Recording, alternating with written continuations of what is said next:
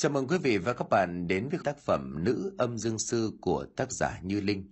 Ngay bây giờ thì không để mất thời gian của quý vị, chúng tôi mời quý vị và các bạn đến với nội dung câu chuyện này.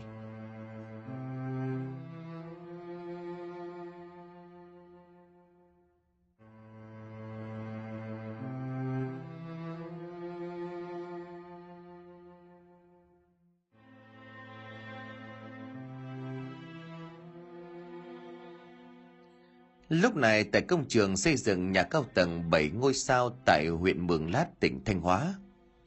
Tiếng là ó om sòm của gã thuận thúc giục những người công nhân tại công trường.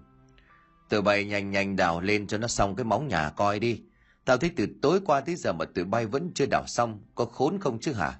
Tụi bay làm ăn lề mề như thế này, có biết tốn bao nhiêu là tiền của đầu tư vào dự án này không? Biết không hả rời, tụi bay làm nhanh tay lên cho tao.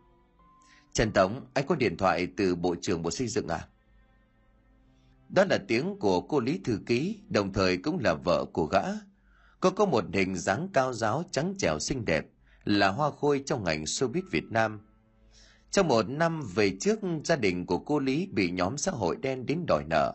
Thậm chí là tụi nó còn dọa giết chết cả gia đình của cô nếu không trả nợ được cho tụi nó.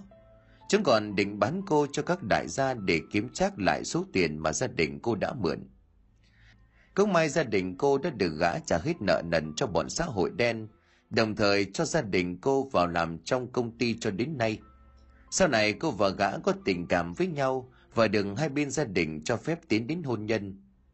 Quay lại câu chuyện chính, gã lúc này bực tức rời đi, mà còn làm nhảm nhắc nhở đám công nhân mau mau làm cho xong cái nền móng không thì đừng trách gã không nói trước. Alo, có việc gì mà sếp gọi cho em vậy à? Hiện giờ công trình đang thực hiện rất ổn thỏa. Tiếng quát tháo của bộ trưởng xây dựng. Ổn thỏa sao? Cậu dám báo cáo láo tôi hả cao thuận? Cậu nghĩ tôi là thằng ngu chắc? Tôi ra lệnh cho cậu phải hoàn thành nhà cao tầng trong vòng 2 tháng. Nếu không, đừng trách tôi không báo trước. Dứt lời, người ở đầu dưới bên kia liền cúp máy. Bây giờ vẻ mặt của gã thuận trở nên ủ rũ lo lắng. Có chuyện gì vậy ông xã? Sao ông xã buồn giàu thế có nói cho em nghe được không? Gã ngồi xuống cầm điếu thuốc rít lên một nơi tóc má rồi nói.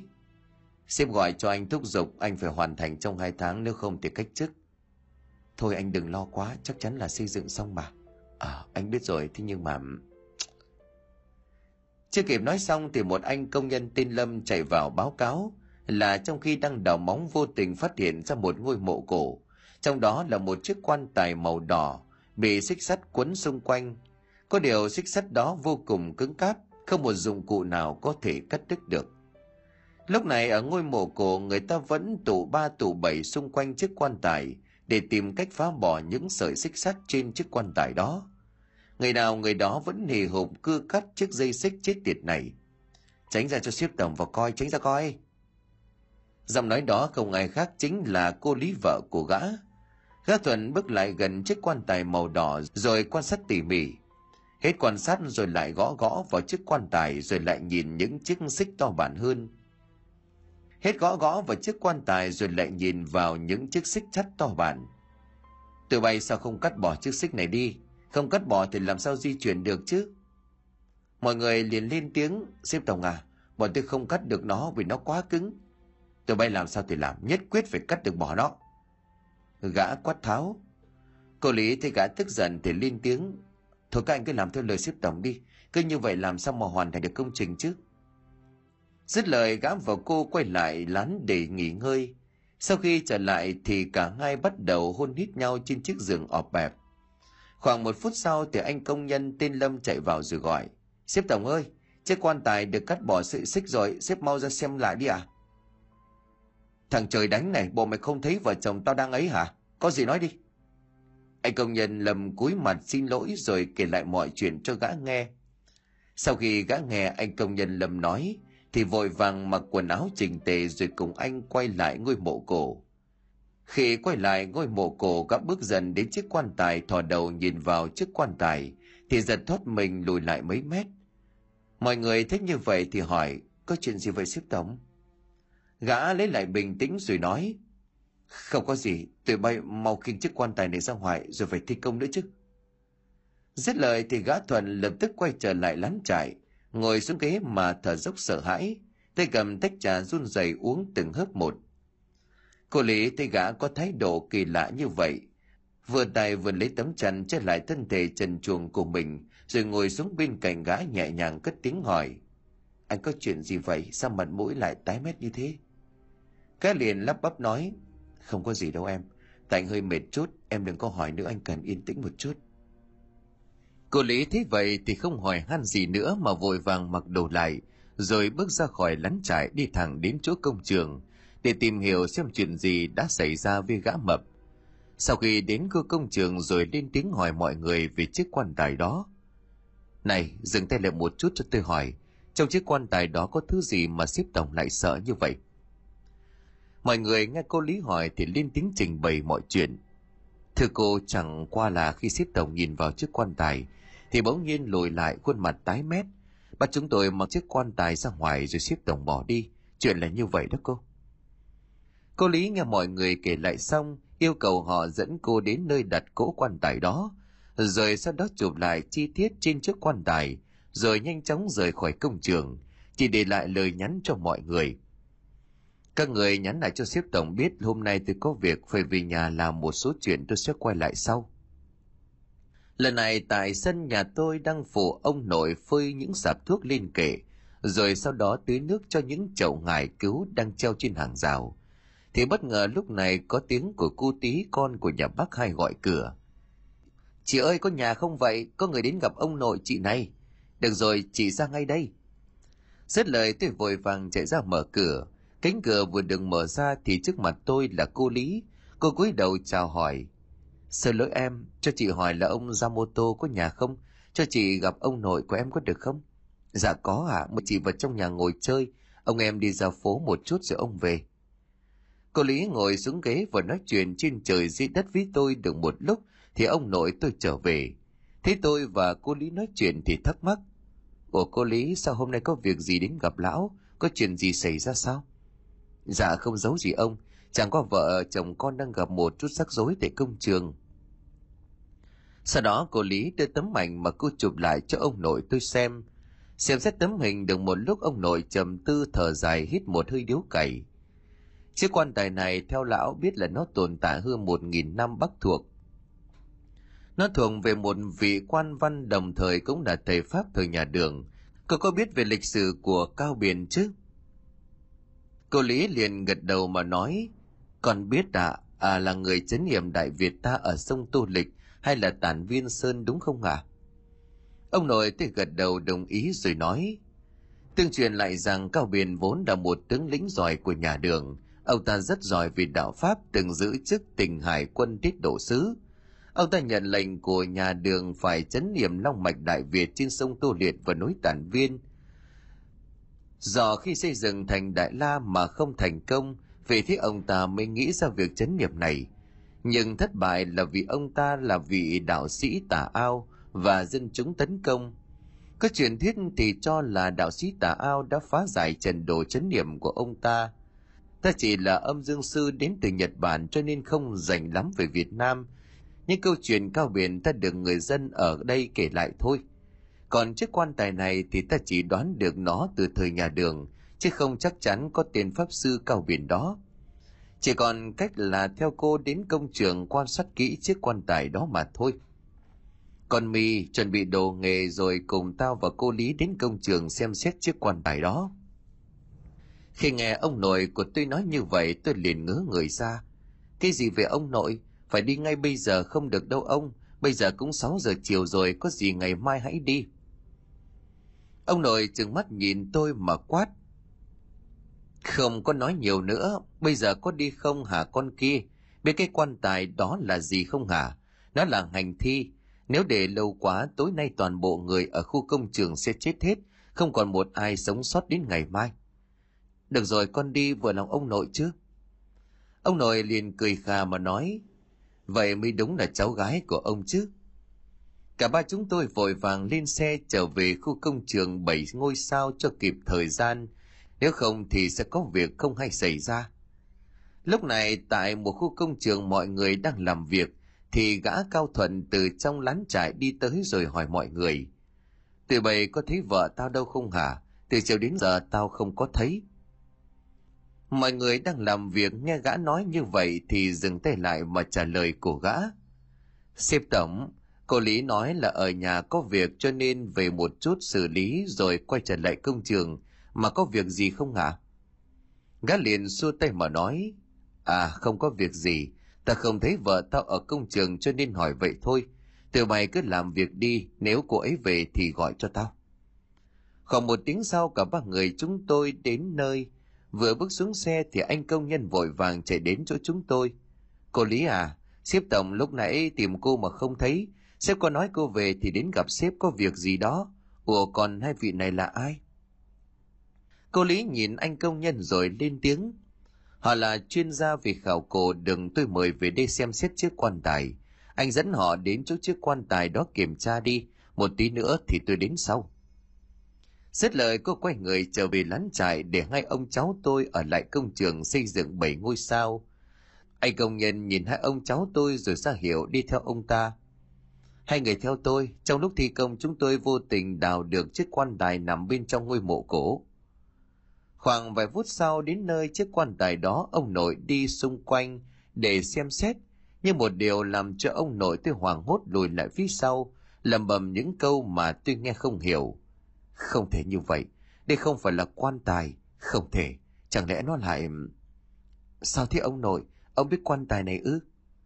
Tôi liền thắc mắc. Ông nội nghe thấy vậy thì liền trả lời. Nó không phải là quan tài đá mà là đá dưỡng thi được tạc thành chiếc quan tài. Người xưa gọi nó là âm ti thạch. Loại đá này thường ở quỷ vực, cấm kỵ không được mai táng thi thể, nếu không sẽ bị thi biến. Dứt lời ông nội tôi cắm năm lá cờ tượng trưng cho kim mộc thủy hỏa thổ ở bốn góc chiếc quan tài và chiếc đầu quan tài rồi cột sợi chỉ đỏ tiền ngũ đế và năm lá cờ trận. Sau đó thì ông ngồi xuống bắt ấn đồng chú ngữ hô to, cấp cấp như mệnh lệnh phong ấn. Chú ngữ vừa dứt thì ông nội tôi cắm mạnh thanh kiếm tan tô thật mạnh vào quan tài đá. Thanh kiếm vừa được cắm vào thì một luồng ánh sáng ngũ sắc xuất hiện, bao trùm cả chiếc quan tài đá. Đồng thời bên trong quan tài phát ra tiếng gào thét kinh khủng, giống như tiếng của một con thú dữ nào đó. Một luồng thi khí bồng ra dữ dội từ khe nứt trên nắp của quan tài, khiến ông nội và tôi phải lùi lại phía sau để tránh né, để không bị thi khí xâm nhập vào thân thể. Lúc này chiếc quan tài rung lắc dữ dội, kèm theo đó là tiếng hét phát ra ngày càng kinh khủng, khiến cho tôi phải lùi ra trốn sau lưng của ông nội, sợ hãi đến mức tái mét cả mặt mũi. Ôi trời đất ơi, mày làm mất mặt với tổ tiên ông bà quá đi, có như vậy mà cũng sợ, không đáng là âm dương sư. Ai thèm quan tâm đến việc làm ông dương sư chứ con không thèm. Bất ngờ lăm lá cờ trần và sợi chỉ đỏ cùng với đồng tiền ngũ đế của ông nội tôi nổ lúc bốp, Đồng thời chiếc quan tài nổ tung đất đá bay tứ tung hất văng thanh kiếm tan tù rơi ra xa xuống đất. Trước mặt của tôi và ông nội là con hành thi đứng bật dậy, giơ hai tay về phía trước, miệng của nó gầm gừ. Nó nhảy từng bước cứng nhắc đến chỗ của tôi và ông nội đang đứng. Sau đó con hành thi vung móng vuốt sắc nhọn chụp tới.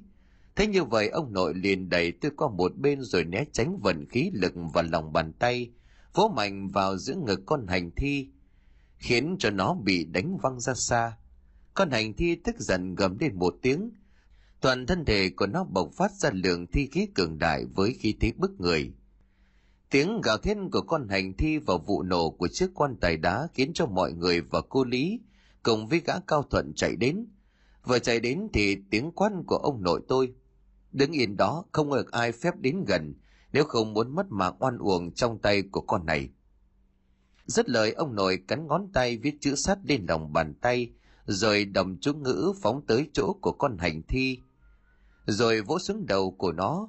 Nhưng mà có một điều mà làm cho ông nội tôi không lường trước được là con hành thi này dường như có trí thông minh của con người. Nó lùi về phía sau tránh né và vung móng vuốt sắc nhọn đâm thẳng vào người ông nội của tôi, nhằm định xé xác ông nội ra thành từng mảnh. Ông nội tôi lách người qua một bên rồi tránh những móng vuốt sắc nhọn của con hành thi và tung một trường vào ngực của nó. Cú va chạm khiến cho ông nội và con hành thi bị văng ra xa, đồng thời cũng làm cho ông nội ộc ra máu tươi. Thế ông nội bị ộc máu tươi quỳ xuống đất với tình trạng vô cùng nguy cấp, cho nên tôi chạy đến ôm lấy ông nội mà khóc nức nở. Ông nội, ông đừng có chết mà. Lúc này con hành thi phóng thẳng đến chỗ của mọi người mà tấn công. Không ít người bị nó giết một cách dã man, cảnh tượng lúc này là vô cùng hỗn loạn. Người còn sống thì bỏ chạy dẫm đạp lên nhau. Con hành thi bắt đầu trở nên hung hãn vì nó đã ăn thịt uống máu tươi của những người công nhân ở gần đó. Những người công nhân tội nghiệp này đã thiệt mạng trong tay của hành thi hung ác này. Nó sẵn sàng lao vào tấn công những gì nó thấy. Nó gầm lên một tiếng rồi phi người phóng tới, vùng cánh tay đầy móng vuốt sắc nhọn định xé xác vợ chồng cô Lý đang đứng ở gần đó. Lúc này ở phía bên kia một bóng người đàn ông cao gầy ăn mặc một đạo bào âm dương màu đen nở lên một nụ cười đầy ma mị. Yamamoto mô tô, tôi xem hôm nay ông làm sao tiêu diệt được con hành thi này. Ông nội của tôi lúc này cố gắng đứng dậy kẹp lấy tấm lôi thần phù giữa hai đầu ngón tay, rồi bắt ấn niệm chú hồ tỏ chữ sát. Tấm lôi thần phù bốc cháy, hóa thành những tia sét giáng xuống người của con hành thi. Một tiếng nổ đình tài nhức óc, kèm theo đó là một mùi hôi thối khét lẹt từ con hành thi bốc ra. Con hành thi trong phút chốc bị những tia sét đánh thành cho bụi, hồn siêu phách tán, sau khi con tán thì kia ngã xuống đất rồi qua đời, từ đầu đớn ôm xác của ông nội mà khóc nức nở. Khi ông nội tôi qua đời có căn dặn tôi là hãy cố gắng sống cho thật tốt. Đừng đau buồn gì nữa, đồng thời ông còn để lại cho tôi số gia sản mà ông tích góp cả cuộc đời. Trong đó có một cuốn bí kíp huyền pháp và thanh kiếm tan tô gia truyền của tổ sư Phạm Phong để lại. Ngoài ra ông còn nói cho tôi phải hết sức cảnh giác với Thúc Thúc là chú của tôi. Đám ma của ông nội tôi vô cùng đơn giản không cầu kỳ phức tạp.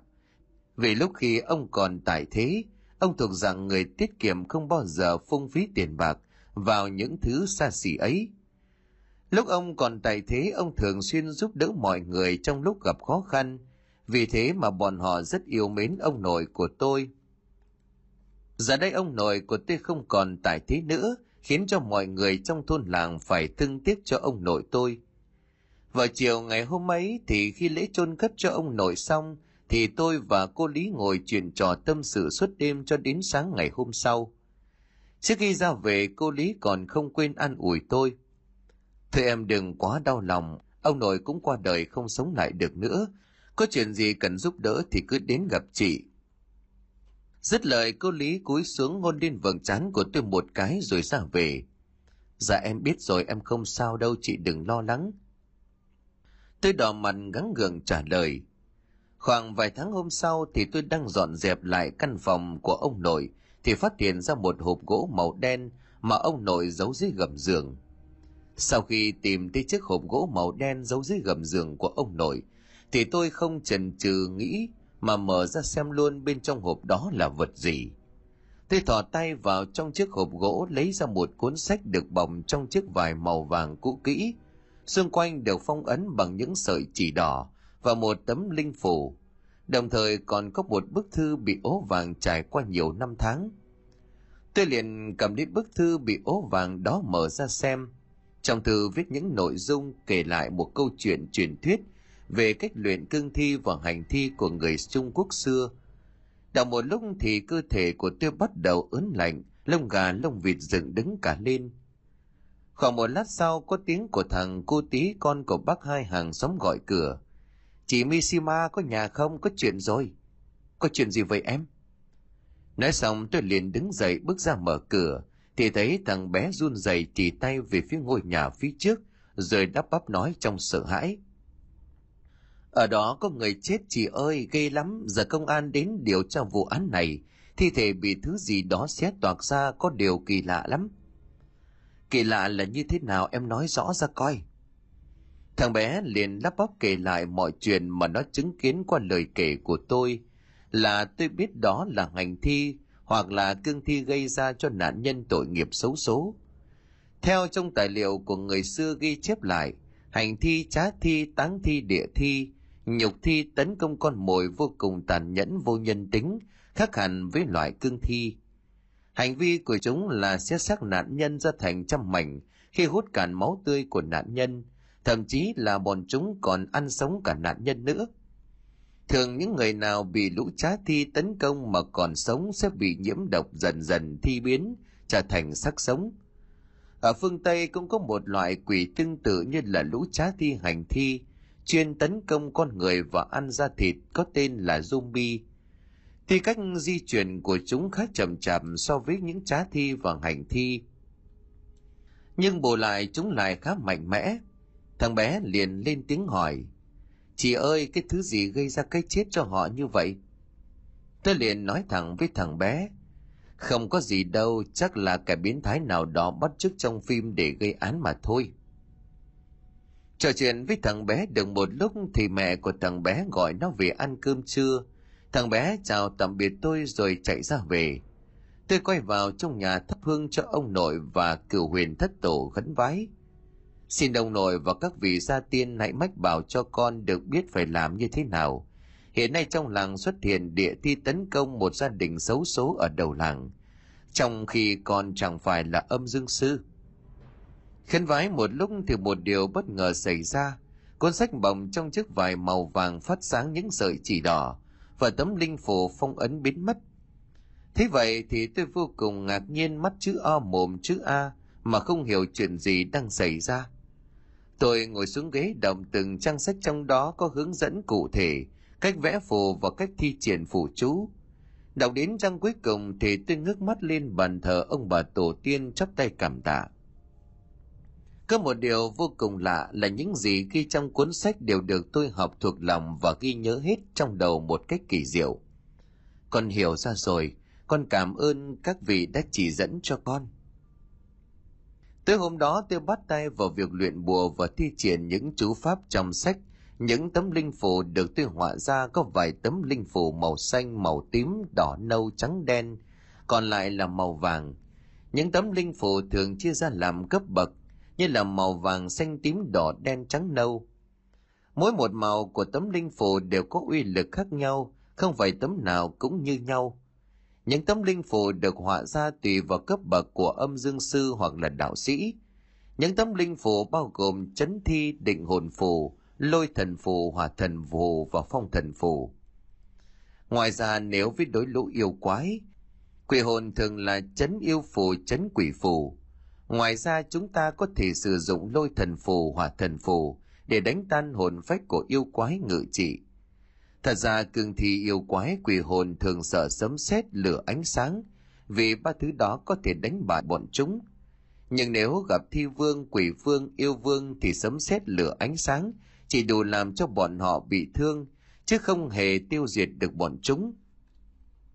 Trong một bộ phim như là Tây Du Ký mà các bạn đã xem, Tại sao lũ yêu quái đó không sợ ánh sáng, thì bọn chúng vốn là yêu vương tu luyện hơn ngàn năm. Có một số là thần thú, linh thú pháp lực cao cường, có một số lại là thú cưỡi của các vị thần tiên. Có một điều khiến cho tôi thắc mắc không hiểu tại sao, thật là phi lý, trừ khi có kẻ đánh lén mới hạ ngục ông nội của tôi. Nhưng mà lúc đó làm gì có kẻ thứ ba xuất hiện chứ? Nếu có thì hắn cũng chưa chắc là đối thủ của ông nội tôi, chứ vậy hắn làm cách nào để ra tay đánh lén ông nội đang suy nghĩ mông lung thì có người gõ cửa rầm rầm, đồng thời kèm thêm một tiếng của người thanh niên. Cô mishima có ở nhà không có chuyện rồi. Tôi bức từng bước ra mở cửa mời anh ta vào nhà để hỏi chuyện. Anh ta lắp bắp kể lại cho tôi nghe. Được rồi, anh cứ về đi, mọi việc để tôi lo. Khi nghe tôi nói như vậy, anh ta cúi đầu chào cảm ơn rồi ra về. Thế anh ta rời đi thì tôi bước đến bàn thờ tổ tiên thắp nhang và khấn vái. Con xin ra tiền cho phép con sử dụng thanh tan tô của sư tổ để tiêu diệt địa thi. Sau đó tôi vươn tay lấy thanh kiếm tan tô trên bàn thờ chuẩn bị mọi thứ cần thiết như linh phù máu gà. Sợi chỉ đỏ là bàn xong xuôi rồi lên đường hiện trường vụ án. Lúc này tại hiện trường của vụ án, mọi người vẫn ra sức chống đỡ cầm chân con địa thi không cho nó tiến vào trong thôn làng. Tiếng súng vang lên khắp cả thôn nhưng tất cả đạn dược súng ống đều vô dụng với con địa thi, không hề gây ra một sát thương nào cho nó, chỉ đủ làm cho nó khựng lại một chút mà thôi. Đồng thời mọi người tử thương vô số kể. Lúc này con địa thi lao đến tấn công những người còn lại, thậm chí là những người bị con địa thi giết chết đều bị thi biến cũng lao đến tấn công. Lúc này cảnh vật đều trở nên hỗn loạn, những người sống sót thì lùi lại phía sau để bảo toàn lực lượng. Cảnh sát trưởng dâu chê gào thét. Tại sao cháu gái của cô Yamamoto bây giờ chưa tới chứ? Nếu không chúng ta sẽ chết, súng đạn không có tác dụng với con địa thi. Vào đúng lúc này trên bầu trời xuất hiện những tia sét giáng xuống lũ thây ma ầm ầm, tiếng nổ long trời lở đất kèm theo một luồng hôi thối tanh tưởi của địa thi mục giữa, khoán chốc lũ thầy mà cháy thành cho, bay hồn phách không còn lại móng. Bay mất hồn phách không còn lại một móng. Chỉ riêng về con địa thi khi không hề hấn gì, thậm chí còn né tránh cả những tia sét từ trên trời giáng xuống. Tôi lúc này bước đến chỗ cảnh sát trưởng dâu chê và mọi người rồi lên tiếng hỏi xem, mọi người không sao chứ? Anh cảnh sát dâu chê xua tay ra hiệu là không sao. Cảnh sát dâu chê cất lên tiếng trách móc tôi tại sao lại đến trễ? Xem chút nữa là cả bọn đã mất mạng. Tôi lên tiếng thanh minh. Bác và mọi người vất vả rồi cho con xin lỗi vì đường đi xa quá. Có gì con sẽ tạ tội sau. Bây giờ phải tiêu diệt con địa thi trước. Nói xong, tôi bước đến trước mặt con địa thi cắn ngón tay quệt máu lên thanh kiếm tan tu. Bắt đầu đọc chú ngữ chỉ thẳng về hướng của con địa thi rồi hô to sát một tiếng một luồng kim quang xuất hiện đánh thẳng vào người của con địa thi. Hất văng con địa thi văng ra, lộn nhào vài vòng trên mặt đất. Con địa thi đứng bật dậy như là lò xo. Nó gầm lên một tiếng, toàn thân của nó thoát ra một lượng thi khí và sát khí cường đại như để ra oai với tôi. Thế vậy nhưng mà tôi vẫn nở một nụ cười khinh bỉ nó. Với cấp bậc ấy mà cũng hù dọa tao hà nằm mơ đi con. Nhanh như cắt tôi nhúng người phóng đến chỗ của con địa thi mà vung thanh kiếm tan tô bổ xuống đầu của nó. Con địa thi lập tức nhảy về phía sau né tránh lưỡi kiếm của tôi. Sau khi né tránh nó, bắt đầu mở miệng cười.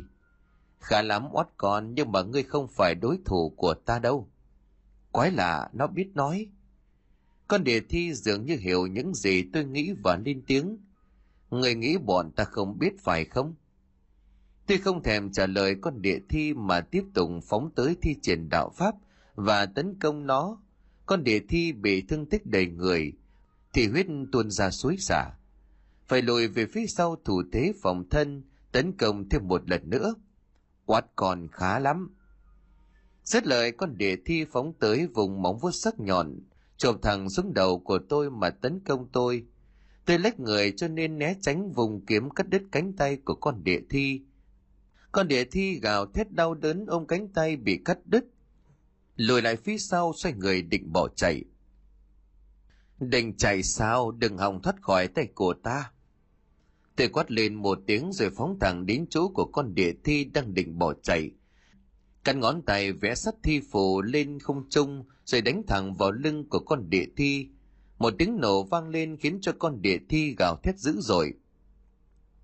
Rồi hồn siêu phách tán, sau khi tôi tiêu diệt xong con địa thi, rồi quay người trở về nhà tôi không một lời từ biệt. Cảnh sát trưởng dâu chê thấy như vậy thì lên tiếng. Này cảm ơn cháu nha, nếu không có cháu thì... Tôi lên tiếng trả lời cảnh sát trưởng, không có gì đâu bác, con làm vậy tích công đức thôi mà. Vài ngày sau vào một buổi tối ngày hôm ấy, tôi đang dọn dẹp nhà cửa thì có người gõ cửa nhà. Thế có người gõ cửa tôi bước ra, thì thấy con linh nhỏ bà nối khố của tôi. Tôi mời nó vào trong nhà ngồi nói chuyện. Chúng tôi nói chuyện trên trời dưới đất một lúc. Sau khi tôi và con linh hôn miệng với nhau xong, thì hỏi hôm nay có việc gì mà đến đây tìm tôi? À hôm nay mày đến nhà tao có việc gì? Con linh nó ngập ngừng nói. Mày tin quỷ không, mi? Đêm qua tao thấy quỷ đó. Tôi tò mò hỏi, mày gặp được ở đâu? Mau kể lại cho tao nghe còn Linh nó bắt đầu kể lại mọi chuyện cho tinh nghe câu chuyện xảy ra khi nó và nhóm khảo cổ đang học ở Tứ Xuyên hay quật một ngôi mộ cổ từ đời nhà Minh. Trong khi đào bới, cả nhóm phát hiện ra một chiếc quan tài gỗ môn được chạm khắc hoa văn vô cùng tinh xảo. Bên trong quan tài đó là một thi thể người phụ nữ xinh đẹp, ăn mặc bộ đồ cưới màu đỏ, chân mang giày thêu hoa màu đỏ. Qua lời kể của nó thì tôi phán đoán là một trong nhóm khảo cổ học đã lấy đi chiếc giày đó, cho nên vong hồn của người phụ nữ đó hóa quỷ, rồi ra tay giết hại tất cả mọi người. May mắn sao con Linh nó sống sót quay về Việt Nam, nhưng vẫn còn bị con quỷ đó ám. Bỗng nhiên con Linh nó liền hét lên kinh hoàng. À, con quỷ đó, nó ở bên ngoài kìa mi. Tôi quay đầu nhìn ra ngoài thấy một con quỷ áo đỏ đang đứng ngoài sân cửa nhà tôi. Thế vậy tôi liền quát lớn. Mày là ai mà sao dám ám bàn tao? Cút đi nếu không đừng có trách tao ra tay. Con quỷ nghe tôi quát mắng thì tức giận gầm gừ phóng đến đồng thời vung móng vuốt sắc nhọn chộp xuống đầu tôi mà tấn công. Tôi liền lách người né tránh rồi khóa hai cánh tay của con quỷ lại. Cánh tay còn lại thì bắt ấn niệm chú ngữ, điểm vào mi tâm của con quỷ khiến nó khựng người lại, không nhúc nhích được nữa.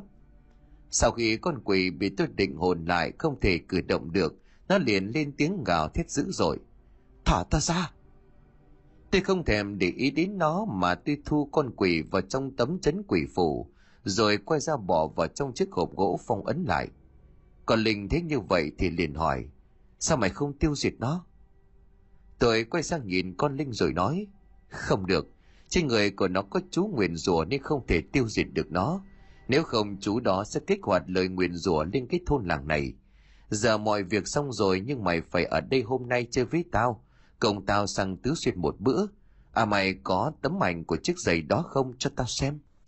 Còn Linh nói lấy điện thoại ra bật hình chiếc giày thêu đỏ trong bộ nhớ điện thoại cho tôi xem.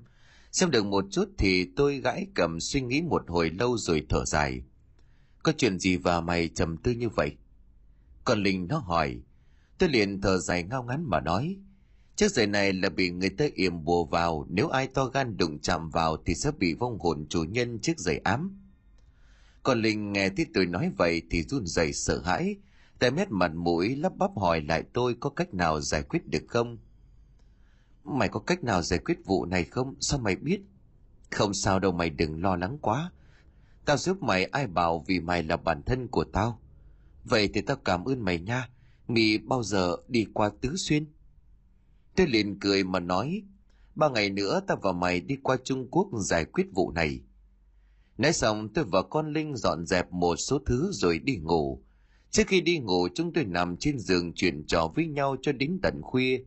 Ba ngày sau tôi và con Linh chuẩn bị đồ đạc vào vali rồi lên đường đi đến Tứ Xuyên Trung Quốc. Ngồi trên máy bay chúng tôi ngả lưng xuống ghế nghỉ ngơi cho đã. Sáng ngày hôm sau chúng tôi đáp xuống sân bay của Tứ Xuyên Trung Quốc. Sau khi xuống sân bay hai đứa tôi đón taxi đến khách sạn nghỉ ngơi một đêm để lấy lại sức lực mấy ngày qua. Rồi mới tiếp tục lên đường đến ngôi mộ thời nhà Minh mà nhóm khảo cổ học của con Linh đã khai quật. Từ đó con Linh nó hỏi, Nè mi, ta không hiểu tại sao ta không thể đụng chạm đến chiếc giày đó mà tao cũng bị con quỷ đó ám là sao? Tôi nhìn con Linh rồi cười nói, tại vì mày và con quỷ đó hợp mạng với nhau, cho nên nó mới ám mày để ngại chết mày hiểu chưa? Ồ, tao hiểu rồi. Con Linh nó liền thốt lên. Trò chuyện với nhau một lúc rồi hai đứa tôi nằm ôm ngủ cho đến sáng ngày hôm sau. Này mi, dậy đi có chuyện rồi.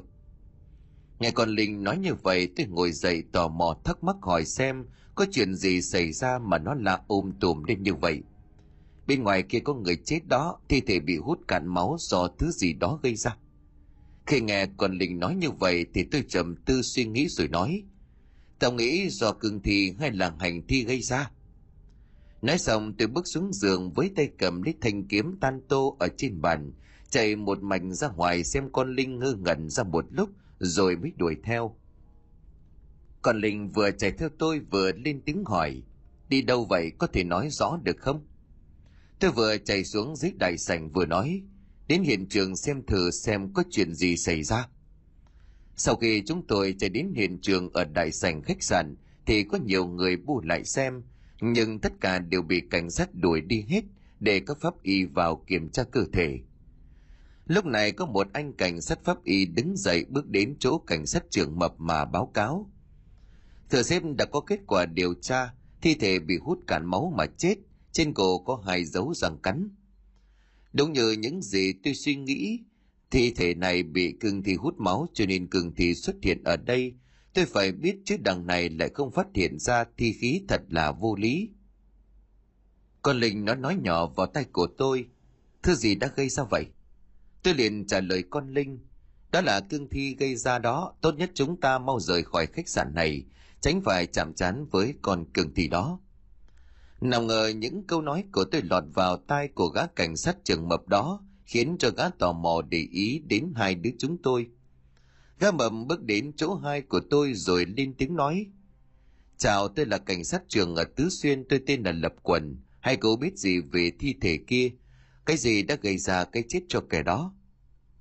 Chúng tôi không biết, chúng tôi mới tới đây từ hôm qua. Nói xong tôi nắm tay còn Linh đi một mạch về phòng. Về đến phòng thì chúng tôi liền chuẩn bị đồ đạc cho vào vali để rời khỏi khách sạn.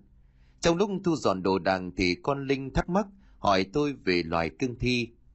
Tôi quay sang nhìn con Linh rồi nói, cương thi thì mình không dành lắm, chỉ biết qua phim ảnh và sách vở mà thôi. Thường người khi chết mà mang theo uất thần sẽ không được siêu thoát, thì oán khí tích tụ ở cổ họng, dần dần làm cho thi thể bắt đầu ti biến mà thành cương thi, hoặc là hành thi, trá thi, địa thi hoặc là táng thi. Hai đứa tôi đang nói chuyện một lúc thì nghe có tiếng gọi cửa. Chúng tôi là cảnh sát xin hai cô mở cửa. Tôi bước ra mở cửa thì trước mặt là gã cảnh sát trường mập và hai nhân viên điều tra. Tôi mời gã và hai nhân viên điều tra vào trong rồi hỏi.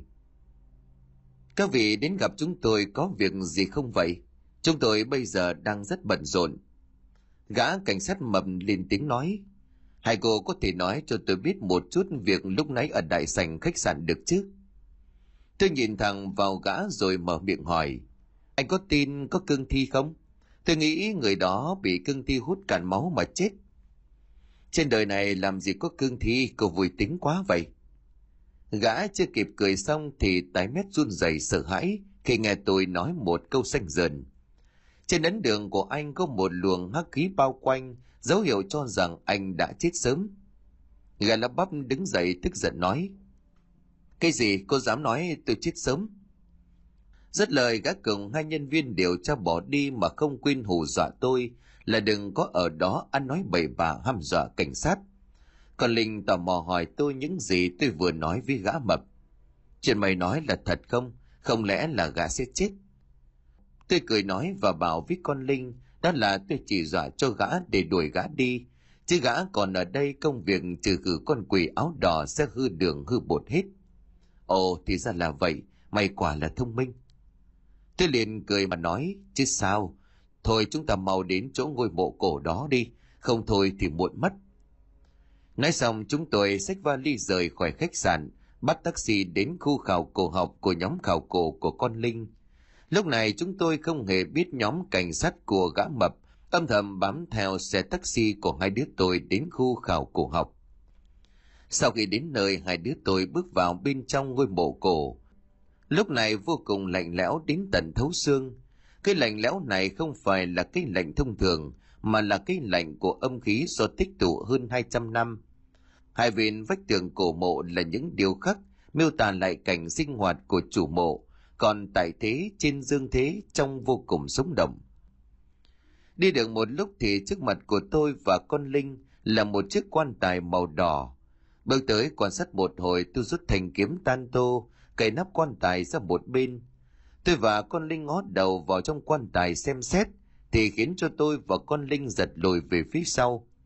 Vì bên trong quan tài là một thi thể khô quắt của một người phụ nữ mặc đồ đỏ, vẫn còn tồn tại mà không bị phân hủy. Còn nữa thi thể của người phụ nữ đó mọc ra những sợi lông tơ màu xanh đen, tóc và móng tay càng ngày càng mọc dài. Đó chính là biểu hiện của thi thể đang bị thi biến khi vô tình gặp phải dương khí của người sống. Còn Linh tái mét mặt mũi rồi lắp bắp nói, Thế này là sao? Hơn 200 năm rồi sao thi thể lại không bị thối giữa? Tôi liền kẽ trả lời, đây là cương thi đó. Nói xong tôi bước đến gần quan tài nhìn chằm chằm vào thi thể, rồi lấy ra một tấm chấn thi phù dán lên thi thể, để bắt ấn niệm chú và hô to chấn. Tấm thi phù phát ra một luồng kim quang. Đúng vào lúc đó cảnh sát gã mập ập đến bao vây tôi và con Linh, định bắt tôi và con Linh. Tôi bày màu màu bắt bọn họ lại. Con Linh mở miệng quát tháo. Này này, bọn tôi là người trong khảo cổ học, còn đây là thẻ nhân viên của tôi. Gã mầm cầm lấy chiếc thẻ nhân viên của con Linh kiểm tra một lúc, rồi trả lại dối rít xin lỗi. Thấy gã mầm và cảnh sát rời đi một lúc và lấy ra tấm chấn quỷ phù ném vào bên trong quan tài, rồi cùng con Linh đẩy nắp quan tài lại, phong ấn chiếc quan tài. Này mi, con quỷ đó còn sống trong đó liệu có quay lại không? Tôi liền nói với con Linh, không sao đâu, bây giờ nó bị trả về rồi với thi thể của nó. Nó theo mày về Việt Nam, vì lúc nó người được mùi dương khí của mày cho nên theo mày thôi. Giờ mày không sao nữa, yên tâm đi con quỷ đó bị đánh tan đi một phần hồn phách bởi chấn quỷ phù, cho nên nó sớm muộn gì cũng hồn siêu phách tán mà thôi. Sáng hôm sau tại sân bay Tứ Xuyên, tôi và con Linh dự định mua vé bay chuẩn bị lên đường trở về Việt Nam, thì bị một nhân viên cảnh sát ngăn lại rồi mời về sở cảnh sát. Này, chúng tôi phạm tội gì mà các anh bắt người chứ? Khá mập người tê tết rồi nói, à, hiểu lầm thôi, hai cô hiểu lầm rồi. Hiểu lầm gì chứ? Khá mập gãy đầu giải thích cho hai đứa tôi biết lý do tại sao mà bị dẫn về sở cảnh sát, vì bọn họ cần chúng tôi giúp đỡ giải quyết vụ án mạng tâm linh. Chẳng qua là ở Tứ Xuyên thường xảy ra vụ con người bị hút máu cho đến chết mà không có tìm được hung thủ giết người. Tôi nói nhỏ vào tai của con Linh, chắc chắn liên quan đến cương thi rồi, mày còn nhớ đến lúc còn ở khách sạn không? Tao nhớ rồi, mày chắc chắn là do cương thi gây ra chứ? Tôi gật đầu quả quyết rồi chắc chắn đó là do cương thi gây ra, nhưng chưa biết đó là cương thi gì từ đâu xuất hiện. Lúc này có một cô gái chạy vào bảo là trong thôn làng Đan Ba, bỗng nhiên phát hiện ra một thi thể người chết, từ hôm qua mới được phát hiện ở trên núi như vậy thì gã mập cùng hai cô gái đó vội vàng chạy thẳng đến làng, mà không quên nhắc nhở chúng tôi cùng đến đó để kiểm tra và điều tra vụ án. Sau khi đến nơi gã mập đuổi hết mọi người dân xung quanh ra về rồi gã quay sang hỏi tôi. Cô nghĩ như thế nào? Tôi ngồi xuống kiểm tra thi thể thì phát hiện ra cô hồng bị cắn nát bét rồi mới lên tiếng. Tôi lúc đầu nghĩ đây là bị thú rừng tấn công, nhưng khi kiểm tra lại thì thấy trên mặt đất không hề có vết máu. Nếu bị thú tấn công thì phải để lại vết máu, đồng thời thi thể phải bị phanh phui ra từng mảnh, với kết quả này tôi cho là bị cương thi hút máu. Người dân ở xung quanh vừa nghe tôi nhắc đến hai từ cương thi thì liền hốt hoảng bỗng nhiên lúc này. Có một thằng bé ăn mày hốt lên. Lại xuất hiện lại xuất hiện rồi. Rồi nó xoay người bỏ chạy cá mầm thấy như vậy thì lập tức đuổi theo thằng bé ăn mày tôi đi xung quanh tìm kiếm thêm manh mối vụ án một lúc thì quay sang hỏi mọi người là làm gì mà lúc nãy thằng bé nói mấy câu như vậy rồi bỏ đi. Những người dân ở đây bắt đầu kể lại cho hai đứa bọn tôi nghe một câu chuyện kinh dị có liên quan đến một người đàn ông trộm mộ cách đây một trăm năm về trước. Theo những thông tin được truyền đạt lại của Triều Thanh, thì có một câu chuyện rất bí ẩn, đó là có một ngôi làng ở Tương Tây, có rất nhiều cương thi Nguồn gốc câu chuyện bắt nguồn từ một kẻ đào mộ có tên là Lâm Tũn, bị nhiễm độc cương thi. Sau khi bị nhiễm độc thì người này đã gặp một ông lão giúp đỡ. Tuy nhiên hắn đã làm rất nhiều việc xấu cho nên bị dân làng cho một bài học và bỏ ở đằng sau dãy núi. Câu chuyện về làng cương thi là một câu chuyện có thật ở triều nhà Thanh. Sau một thời gian thì Lâm Tún đã về lại ngôi làng và mong mọi người cứu giúp. Tuy nhiên dân làng không ai muốn cứu hắn cả, mà lại cho hắn một bài hầm rồi treo lên cây. Sau một vài ngày thì hắn đã chết. Dân làng định mang hắn đi tiêu hủy thì lại không thấy cái xác đó đâu. Thì ra hắn đã biến thành cương thi và trả thù cả ngôi làng, khiến cho cả ngôi làng biến thành cương thi. Từ đó thôn làng trên núi trở thành làng cương thi. Cứ mày sau đó có một vị đạo sĩ màu sơn Bắc Tông phong ấn thôn làng lại – không biết là tại sao con cương thi này lại lưu lạc đến làng Đan Ba tỉnh Tứ Xuyên này. Đúng lúc này gã mập nắm tay kéo thằng bé ăn mày đi tới miệng thì thở dốc vì quá mệt. Trong cuộc chạy đua marathon với thằng nhóc ăn mày. Mẹ cha nó, theo đuổi theo mãi mà mới bắt được thằng bé lại, đồng thời còn bị nó cắn cho một phát vào cánh tay. Tôi bước đến gần thằng bé ăn mày để hỏi chuyện, thì thằng bé lùi lại, định bỏ chạy thêm một lần nữa, nhưng lại bị gã mập giữ lại. Em trai này, chị và thúc thúc đây không hại em đâu, em đừng có sợ. Em có thể kể cho chị và mọi người ở đây nghe những gì em thấy được không? Thằng bé ăn mày lúc này trở nên bình tĩnh lại và lắp bắp kể lại mọi chuyện đêm qua. Nó vừa kể vừa run rẩy sợ hãi. Còn Linh thấy như vậy thì an ủi vỗ về thằng bé. Đừng sợ em, cứ bình tĩnh kể lại cho mọi người nghe nào. Thằng bé ăn mày nó ôm đầu sợ hãi, miệng cứ luôn nói, lại xuất hiện nữa rồi. Rồi chà bọt mép ngã ngửa ra, giấy đành đạch sau đó liệm ngất đi. Thế vậy thì mọi người vội vàng ấm thằng bé đến bệnh viện cấp cứu.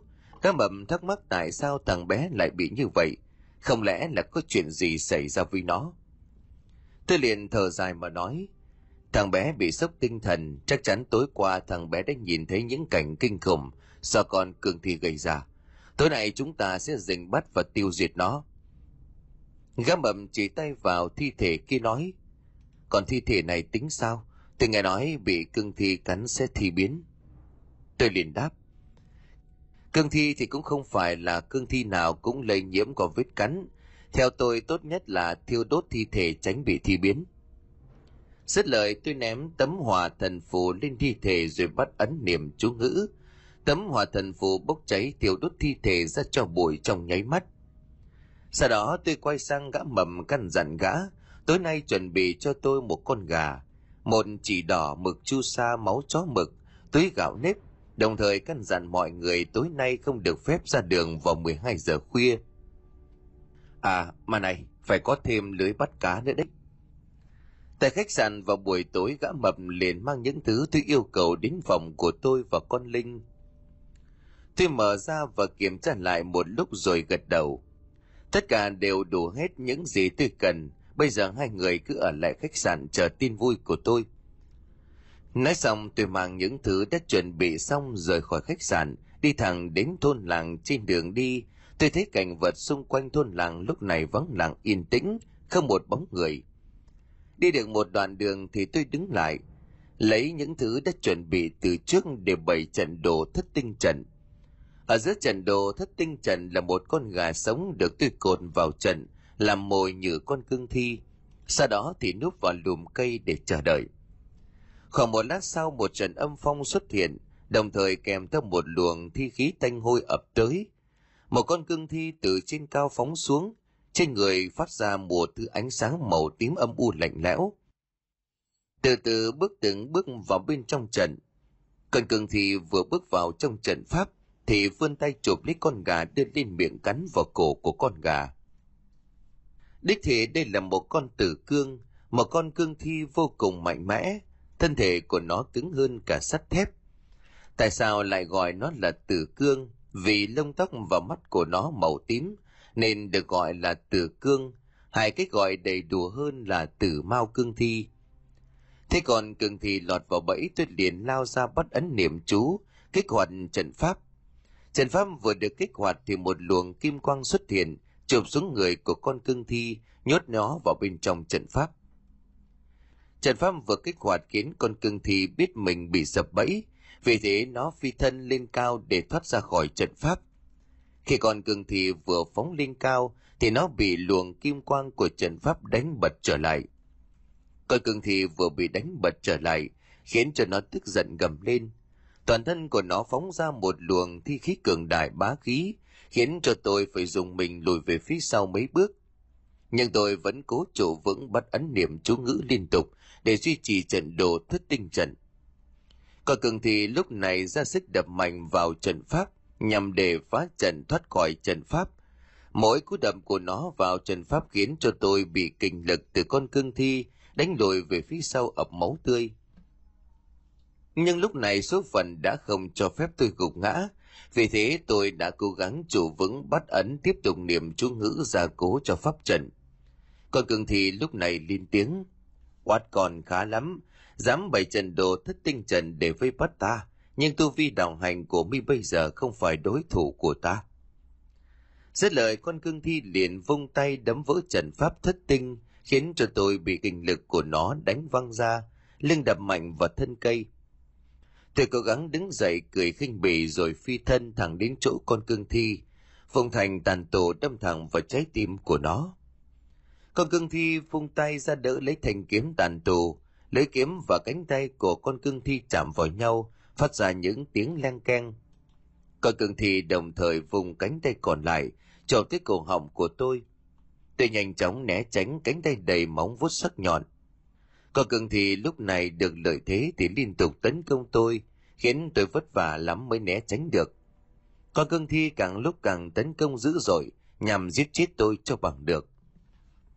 Lúc này ở một nơi không xa có một đạo quán nhỏ, có một lão đạo sĩ, nhắm mắt ngồi trên một chiếc bồ đoàn luyện khí công, thì bất ngờ mở mắt ra bước ra ngoài nhìn trời bấm độn và thở dài.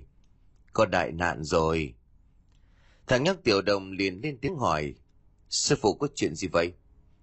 Thôn đàn bà đang gặp nạn, chúng ta mau xuống thôn này, nếu không thì vị tiểu cô nương đó sẽ chết. Nói xong thì lão đạo sĩ liền nhanh chóng xuống núi chạy thẳng đến thôn làng của thằng nhóc tiểu đồng, cũng vội vã chạy theo. Lúc này tại thôn Đan Ba, cuộc chiến giữa tôi và cương thi là vô cùng ác liệt, làm chấn động cả thôn làng, khiến chó mèo trong thôn run rẩy sợ hãi cụp đuôi trốn xuống gầm giường. Riêng con người thì người nào người nấy không ai dám ngó đầu ra xem, mà chỉ biết co cụm lại góc tường run rẩy sợ hãi. Nhưng cuộc chiến tuy ác liệt là như vậy, chứ lợi thế thuộc về phía con cưng thi hung hãn, tôi đang bị đánh bay ra xa, lăn nhào trên mặt đất, thương tích đầy người. Con cưng thi lúc này nhếch miệng cười khoái chí, nó bước từng bước đến chỗ của tôi, nhằm vung tay định chụp lấy tôi.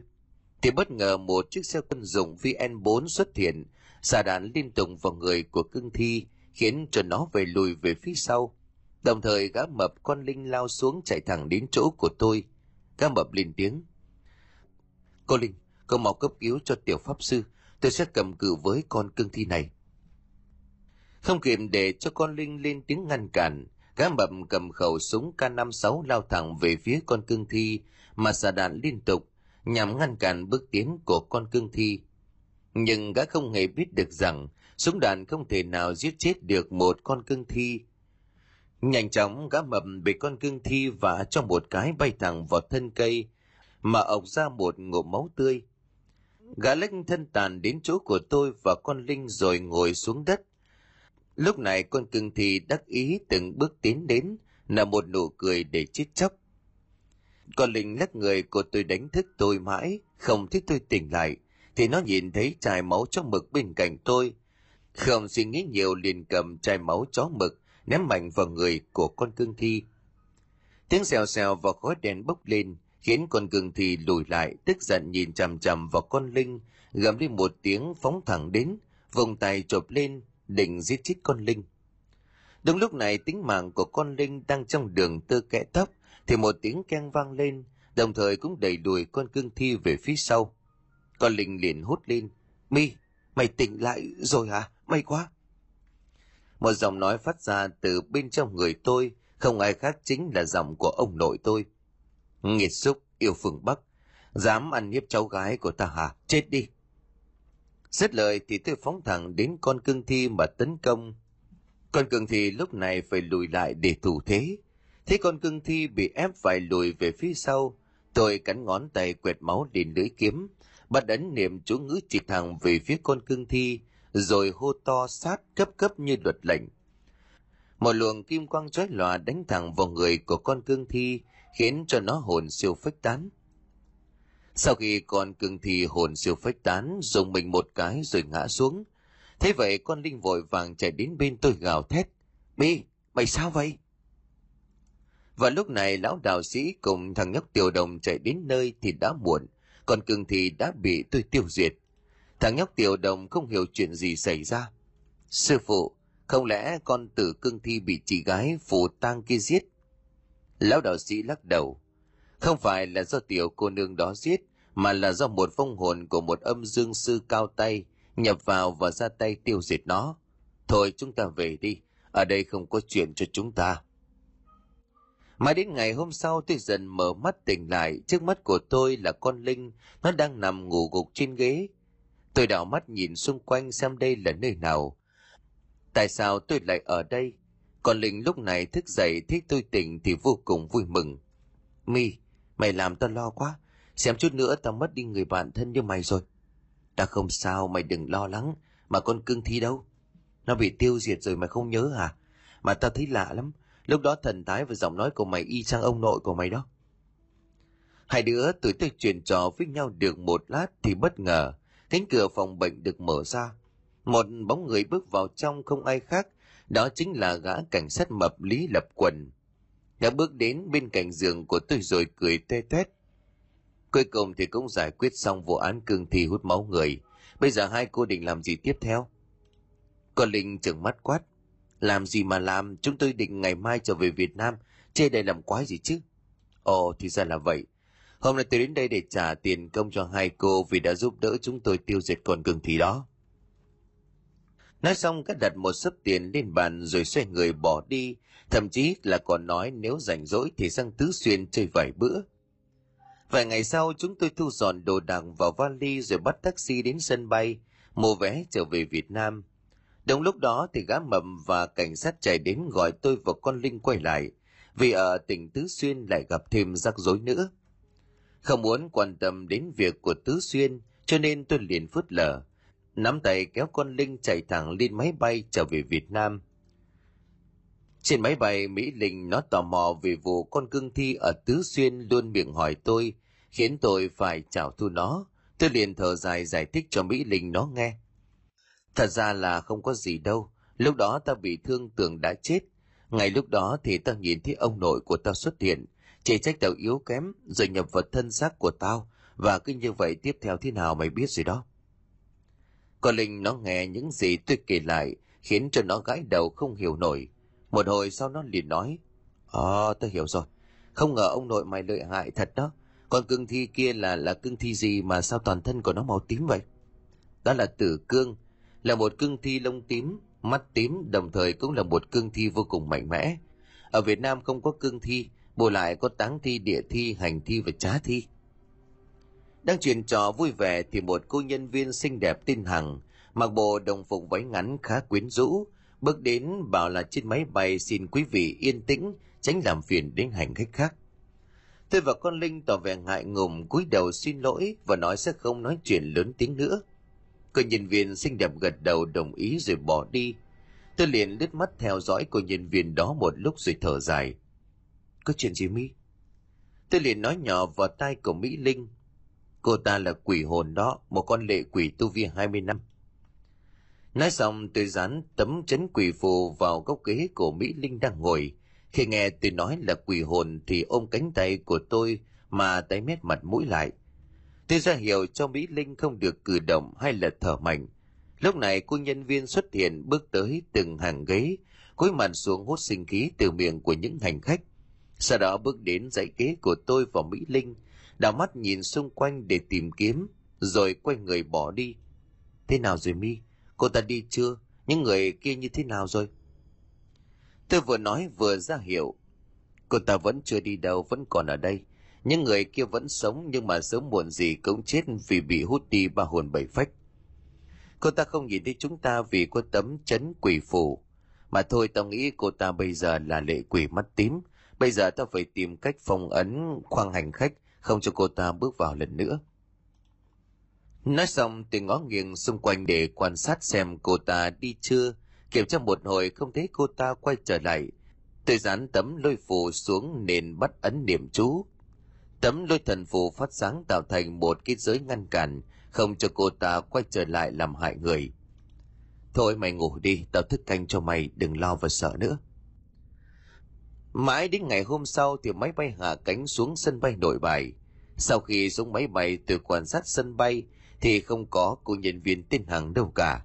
Vì vậy tôi liền hỏi một anh bảo vệ sân bay gần đó. Cho hỏi anh có thấy là cô hàng nhân viên đi chuyến bay từ Tứ Xuyên về Việt Nam không à? Anh nhân viên bảo vệ sân bay há mồm ngạc nhiên. Bộ hai em thấy oan hồn cô ta hả? Nhiều hành khách cũng hỏi như hai em đó. Cô ta chết cách đây 20 năm rồi, trong tai nạn máy bay khi đi từ Việt Nam qua Trung Quốc. Hai đứa tôi há miệng ngạc nhiên khi nghe anh bảo vệ sân bay nói như vậy, vì cũng ngầm mơ rồi bắt taxi trở về nhà. Đâu như những gì tôi nghĩ, lúc còn trên máy bay ngồi trầm tư, thì bị con Linh vỗ vai tôi nói nhỏ và đưa điện thoại cho tôi xem vụ tai nạn cách đây 20 năm. Vụ tai nạn đó vô cùng bí ẩn đến giờ chưa ai điều tra ra. Về đến nhà hai đứa tôi vội vàng ngả lưng xuống giường đánh một giấc, cho đến tận chiều tối mới thức dậy. Tắm rửa sạch sẽ rồi ra ngoài ăn uống. Lúc ngồi ăn cơm với con Linh có nghe bạn kế bên đang bàn tán về một vụ việc gì đó có liên quan đến ma quỷ ở một ngôi nhà đầu làng. Một người đàn ông lên tiếng với những người còn lại. Mấy người biết tại sao con phén bị tâm thần không? Trời đất ơi là trời. Con phén nó bị tâm thần từ nhỏ có gì mà lạ. Người đàn ông liền nhăn mặt nói. Không đâu, nó bị quỷ nhập chứ không phải tâm thần từ nhỏ. Sao biết là con phén bị quỷ nhập thân chứ? Sao lại không biết chứ? Tôi gần nhà nó mà sao lại không biết? Nghe qua câu chuyện của mọi người bàn tán một lúc, thì lúc này Mỹ Linh mới tò mò thắc mắc về vụ việc bị quỷ ám cho nên mới hỏi nhỏ tôi. Vụ này có thật không Bi? Lần đầu tôi nghe đó. Những gì mà con Linh nói tôi thực sự nhớ đến một bộ phim do Mỹ sản xuất từ năm nào tôi không nhớ nổi. Nhưng tên bộ phim thì tôi vẫn còn nhớ đó là Quỷ Ám. Một bộ phim kể về một cô gái 12 tuổi chơi cầu cơ với mẹ của mình khi mới dọn đến căn nhà mới. Vô tình tìm được bàn cầu cơ ở tầng hầm sau khi chơi cầu cơ, thì vài tháng sau cô bé đó tỏ ra thái độ hung hãn thất thường, có khi còn đập nát cả bàn thờ Chúa, hành động tục tiễu xúc phạm đến thánh thần. Gia đình cô bé đó có mời hai thầy trừ tà nổi tiếng đến để trục con quỷ đó xuống địa ngục. Cuối cùng cũng thành công. Trước khi con quỷ nó bị trục xuất thì nó có nói nó tên là Pazuzu. Quay trở lại với câu chuyện chính, Mỹ Linh liền nói với tôi, chúng ta có nên giúp đỡ gia đình đó không Mỹ? Để xem con quỷ đó là ai rồi tính. À vậy hả? Ta tưởng mày không muốn giúp đỡ. Tôi lên tiếng gọi bà chủ quán ra tính tiền rồi cùng Linh chạy thẳng đến ngôi nhà ở đầu làng đó để xem. Tôi và Mỹ Linh bước tới và gõ cửa. Có tiếng bước chân trong nhà ra mở cửa, đồng thời có tiếng nói vọng ra ai đó. Cánh cửa mở ra trước mặt của tôi và Mỹ Linh là một cô gái trẻ tầm 19 đôi mươi. Hai chị là ai vậy đến nhà em có chuyện gì? Tôi cười dịu dàng nói là hai chị nghe mọi người ở đây nói có người tên Phén bị quỷ nhập cho nên đến đây giúp đỡ gia đình. Đúng vậy, hai chị đến đây là vì việc này. Ồ, mời hai chị vào trong. Không biết sao chị hai của em lại bị quỷ nhập thân. Em tên là Trần Linh Linh. Tôi đi khắp nhà bấm đồn rồi câu mày thở dài. Tôi thở dài nhìn khắp căn phòng thì phát hiện ra một căn phòng trước mặt có luồng âm khí và quỷ khí phát ra từ bên trong căn phòng. Vì thế cho nên tôi liền hỏi Trần Linh Linh. Căn phòng đó của ai vậy mà âm khí và quỷ khí quá trời? Trần Linh Linh liền tiếng nói, đó là phòng của em và chị hai em à, có chuyện gì không? Căn phòng này có quỷ bên trong, chỉ có thể vào được không? Dạ được à? Trần Linh Linh đáp. Thế được phép của Trần Linh Linh thì lên tiếng. Hai em ở đây để một mình chị vào thôi nhá, trong đó rất nguy hiểm đấy. Nói xong tôi liền mở cửa bước vào bên trong thì một mùi hôi thối sộc thẳng vào mũi khiến tôi phải đưa tay lên xua bớt đi thứ mùi hôi thối. Cái mùi hôi thối này không phải mùi hôi thối của thứ xú uế trong cơ thể mà là mùi hôi thối của xác chết lâu ngày. Tôi đảo mắt nhìn xung quanh căn phòng khi mắt của tôi vừa lướt đến cái giường gỗ ở bẹp. Trên chiếc giường có một cô gái trần chuồng nằm bất động, y như người đã chết. Tay chân thì đã bị những sợi xích cột vào bốn chân giường. Có một điều vô cùng kinh khủng dơ bẩn đập thẳng vào mắt của tôi là một con quỷ đầy lông lá nằm trên người cô gái tội nghiệp.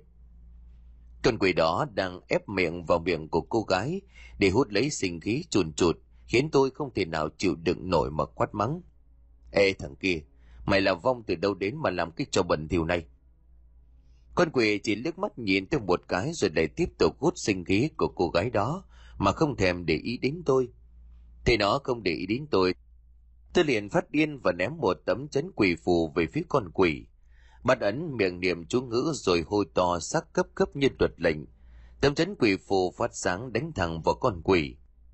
Bị tấn công bất ngờ con quỷ phóng người lên trần nhà, né tránh đòn tấn công vừa rồi của tôi đã khiến cho nó gầm gừ nhìn chằm chằm vào tôi mà quát. Nhóc con mày cút đi, đừng xen vào chuyện của tao, nếu không đừng có trách tao không nói trước. Tôi không thèm để ý đến những lời của con quỷ nói mà chỉ chép miệng cười khinh bỉ, bước đến chỗ cô gái, rút ra một tấm chấn quỷ phù dán lên trán của cô gái. Tôi ngước mắt lên trần nhà nhìn con quỷ rồi nói, Mày là thằng nào nói mau, nếu không đừng trách ta không đương tay. Không nói tao vả cho mày chết mẹ mày bây giờ. Mày có biết là tao mỏi cổ lắm không? Đừng có ở đó mà nhây với bà. Con quỷ liền trừng mắt mà quát.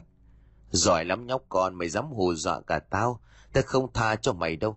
Tao thề là phải xé xác phanh thây của mày ra thành từng mảnh cho hạ giận.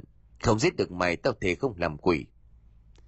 Rất lời con quỷ phóng thẳng đến tôi, đồng thời vùng móng vuốt sắc nhọn đâm nhằm xé xác của tôi thành trăm mảnh. Tôi hừ một tiếng rồi lách người qua một bên mà né tránh. Con quỷ nó vồ hụt tôi rồi sau đó nó quay người lại, nghe hàm răng gầm gừ tức giận. Nó lại một lần nữa phóng tới, vùng móng vuốt sắc nhọn định chộp xuống đầu của tôi. Tôi lại một lần nữa phải né tránh, đồng thời vung tay và buông bốp vào mặt như trời giáng, khiến nó phải oai oái van xin tha mạng. Tôi liếc xéo con quỷ một hồi rồi tra khảo lên lý do mà phải ám vào cô gái này. Thì theo lời của con quỷ tôi mới biết lý do tại sao cô gái này bị nó ám. Chẳng qua là vì tối hôm trước cô ta đi chơi với đám bạn về khuya. Khi đi ngang qua một bãi đất trống vì qua mắc tiểu, cô ta ngồi xuống tiểu nào ngờ nhầm đi ngôi mộ của nó. Như vậy nó mới quay lại trả thù. Tôi liền thở dài mà nói, Thôi, dù gì người ta cũng không có biết cho nên tiểu bậy lên mộ của mày. Bây giờ bỏ qua cho người ta đi. Nếu mày còn theo ám người ta nữa thì sẽ chết. Mày bị đánh xuống 18 tầng địa ngục. Không được siêu sinh, suy nghĩ cho kỹ đi rồi trả lời tao. Con quỷ quỳ gối suy nghĩ một lúc rồi nói. Được rồi, tiểu nhân đồng ý nhưng mà nó phải cúng tiểu nhân hàng năm để bù đắp những gì nó đã gây ra. Tôi nhìn vào cô gái rồi nhìn vào nó rồi nói. Chuyện này thì... Không. Nếu nó không đáp ứng những gì tiểu nhân nói, thế thì nó phải chết vì dám đi tiểu liên mộ của tiểu nhân. Dứt lời con quỷ vung móng vuốt chộp tới nhằm giết chết cô gái, thế vậy tôi không thể nể năng được nữa. Nên buộc lòng tôi phải đánh tan hồn phách của nó. Sau khi con quỷ bị tôi đánh tan hồn nát phách, thì cô gái đó bắt đầu tỉnh lại. Thấy cô ta tỉnh lại thì liền lên tiếng. Cô thấy chồng người thế nào? Cô gái ngơ ngác nhìn tôi không hiểu chuyện gì xảy ra. Vì thế cô ta lên tiếng hỏi chuyện gì đã xảy ra. Cô là ai tại sao ở nhà tôi? Tuy không trả lời cô ta mà xoay người rời khỏi căn phòng, mà chỉ nhắc nhở là sau này đừng có làm bậy lên mộ của người âm, kẻo trước họa vào thân. Trên đường về Mỹ Linh thắc mắc tò mò tại sao cô gái đó bị quỷ ám tôi vừa đi vừa giải thích cho cô nàng hiểu. Đây không phải là quỷ ám mà là bám thân. Quỷ bám thân là gì? Người bị vong âm đeo bám, cơ thể thường đau mỏi vai gáy, lạnh sống lưng, hay có cảm giác bất an và có cảm giác bóng người đi qua đi lại. Đi khám bệnh viện khắp nơi mà không tìm ra bệnh. Khi mà lạnh sống lưng thì đã bị nhiễm âm nặng. Người bị vong âm theo bám thường có tính khí thất thường, ánh mắt đỏ, mắt nhìn liếc trộm và ánh mắt hay nhìn chạy đi khi ai đó nhìn thẳng vào ánh mắt của họ. Vòng ống đeo bám còn làm cho con người ta dễ bị ốm đau bệnh tật, nhất là trẻ sơ sinh cho đến 5 tuổi hay khóc đêm. Khi khóc thì khóc thét lên như là bị ai đánh vậy. Người bị vòng theo đêm hay ngủ mơ làm tình với người lạ, hay bị bóng đè, đó là do tinh tà âm binh cô hồn xâm nhập lấy dương khí, cho nên sẽ thấy trong mơ. Đặc biệt có nhiều người còn nghe thấy tiếng nói bên tai và xưng là thánh thần, thậm chí là Bồ Tát hay là Phật. Dần dần họ nói cho người được nghe là được ăn lộc, phải mở điện hay là lập cây hương thờ họ. Nếu chưa làm thì họ hành cho bị ốm bị bệnh. Khi đi khám bệnh viện sẽ không thấy bệnh gì. các biển một số bạn còn thấy tiếng nói trong tai, suy đi từ từ hoặc làm nhiều cách để tự hại mình, hại người trong nhà mà thật tâm mình không hề muốn làm như vậy. Nói chung là những người có vong theo thì tâm tính tự nhiên thay đổi hoàn toàn, như thành một con người khác. Lâu ngày thường sinh ra mệt mỏi, đầu óc u ám, suy nghĩ tiêu cực, dễ sanh ra tự tử kết thúc mạng sống. Cũng gần giống như là bị quỷ ám đó, nhưng khác với bị ám là không bị quỷ chiếm thân. Mi Linh lúc này ồ lên một tiếng, ồ thì ra là vậy. Khoảng vài tháng sau vào một buổi chiều hôm đó, tôi và Mỹ Linh đang ngồi ăn cơm, thì thằng cu tí nó chạy sang gõ cửa. Nghe tiếng gõ cửa của thằng bé thì Mỹ Linh bước ra mở cửa dẫn thằng bé vào trong nhà, rồi hỏi có chuyện gì xảy ra. Có chuyện gì vậy bé mà mồ hôi mồ kê đầm đìa như vậy? Thằng cô tí khuôn mặt tái mét run rẩy sợ hãi nói từng câu từng chữ. Ở bên ngoài thôn phát hiện xác người chết trôi ghê lắm. Ghê thế nào? Bé nói rõ chỉ coi. Thi thể tái nhợt trưng sình lên, mặt úp xuống nước, trên thi thể có nhiều vết bầm, bàn tay màu đen. Vậy là ma ra gây ra phải không Mỹ? Tôi gật đầu với lời nhận định của Mỹ Linh, đích thì đó là ma ra, là loài ma bị chết đuối dưới sông. Loài ma này thường rủ dỗ con mồi lại bờ sông, rồi kéo dò dìm chết để thế mạng cho nó. Ma già là thuật ngữ mà dân gian thường dùng để chỉ linh hồn của những người bị đuối nước, cũng là loài ma đáng sợ nhất. Theo truyền thuyết ma gia thường là linh hồn của những người chết đuối mà không được siêu thoát. Vì thế năm này qua năm khác cứ ở dưới đáy sông lạnh, những ai bơi ở dưới nước hoang vắng hay một khúc sông có nhiều người chết đuối có thể ma già sẽ xuất hiện từ bên dưới kéo tay chân của người đó lôi xuống. Mà già khi tìm được người chết thay thì nó leo lên bờ, trên gò đống hay là cành cây, thoát khỏi đáy nước lạnh lẽo. Có quan niệm còn cho rằng ma ra khi kéo được người khác đến chỗ cho mình thì có thể siêu thoát đầu thai. Qua những gì tôi giải thích khiến cho thằng cu tí và Mỹ Linh phải dùng mình ớn lành cả xương sống – Thằng cô tí lúc này mở miệng thề thốt là không bao giờ dám ra ngoài sông chơi nữa. Tôi liền cười mà nói, trời đất ơi, nếu không ra sông vì do sợ hãi mà ra bắt người, thì người dân sông nước làm sao mà kiếm ăn bắt cá được chứ? Thôi, dẫn hai chị đó ra xem xét hiện trường có phải do ma ra gây ra không rồi tính. Thằng bé nghe tôi nói vậy thì nó vội vàng dẫn tôi và Mỹ Linh ra hiện trường vụ án để xem xét thi thể trên đường đi thằng bé có nói là bây giờ ở hiện trường có mặt của cảnh sát trưởng dâu chê và nhóm điều tra vụ án. Sau khi đến nơi thì thấy có nhiều cảnh sát đã có mặt điều tra vụ án này. Tôi và Mỹ Linh cùng thằng cu tí bước đến chỗ của cảnh sát trưởng dâu chê hỏi thăm tình hình của vụ án đến đâu rồi. Cảnh sát dâu chê thở dài rồi nói, không điều tra được. Tôi tiến lại gần thi thể để điều tra manh mối rồi sau đó nói, Đích thì là do những con ma da gây ra và cũng không hẳn là do bọn chúng làm. Thi thể của nạn nhân bị trưng sình lên là do bị dìm chết, nhưng có điều là ở đây không có âm khí hay quỷ khí nào. Thật là kỳ lạ không thể hiểu nổi. Nếu không phải là do ma da kéo chân, vậy thì cái gì đã ra tay sát hại nạn nhân? Chị ơi, cái gì đã giết người vậy? Đống Đông Bi cái gì đã gây ra? Công chưa biết thứ gì đã sát hại nạn nhân cả.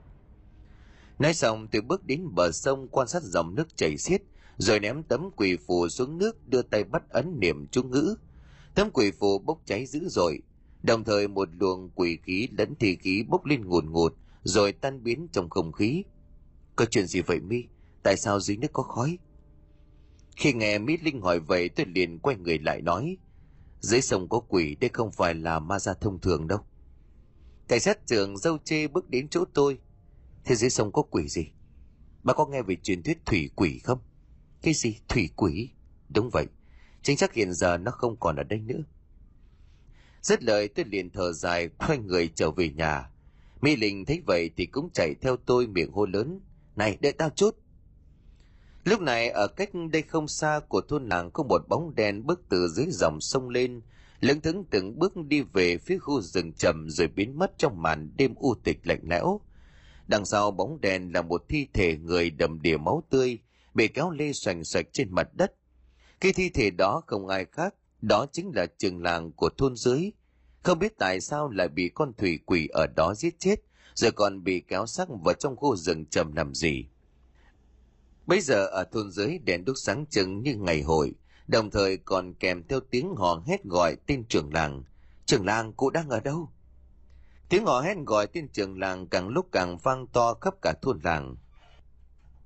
Lúc này ở bên trong khu rừng trầm tại một khu nghĩa trang bỏ hoang, thi thể của trường làng đang bị bóng đèn đó gặm nhấm từng chút một, cho đến khi chỉ còn lại bộ thi cốt. Sau khi gặm nhấm xong thi thể trường làng, bóng đèn đó đứng dậy, ngước mặt lên trời gầm lên những tiếng để gây sợ trong màn đêm. Tiếng gầm gừ đó gây sợ vang khắp trong nghĩa địa bỏ hoang. Bóng đèn đó lúc này mở miệng cười khoái chí. Cuối cùng ta cũng đã sống dậy mối thù ngàn năm của ta. Lũ An Nam các người hãy đợi đó mà xem.